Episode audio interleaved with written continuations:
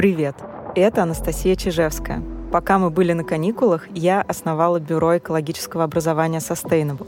Теперь вы можете заказать лекцию, вебинар или эко-марафон для своей компании, чтобы начать делать бизнес экологичнее. А здесь, в четвертом сезоне зеленого подкаста от РБК Трендов, мы продолжим разбираться в экологичности для нас с вами. В этом сезоне мы будем развенчивать популярные экологические мифы. Казалось бы, есть вещи, известные и понятные абсолютно всем.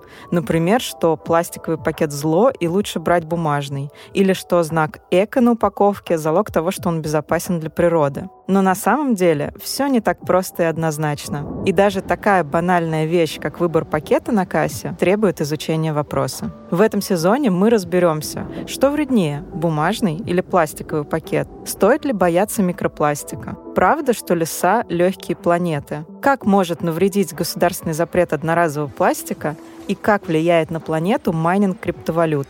Чтобы не пропустить новые выпуски, подписывайтесь на подкаст и слушайте нас на любой удобной платформе. Ставьте нам оценки и пишите отзывы. До встречи в новом сезоне.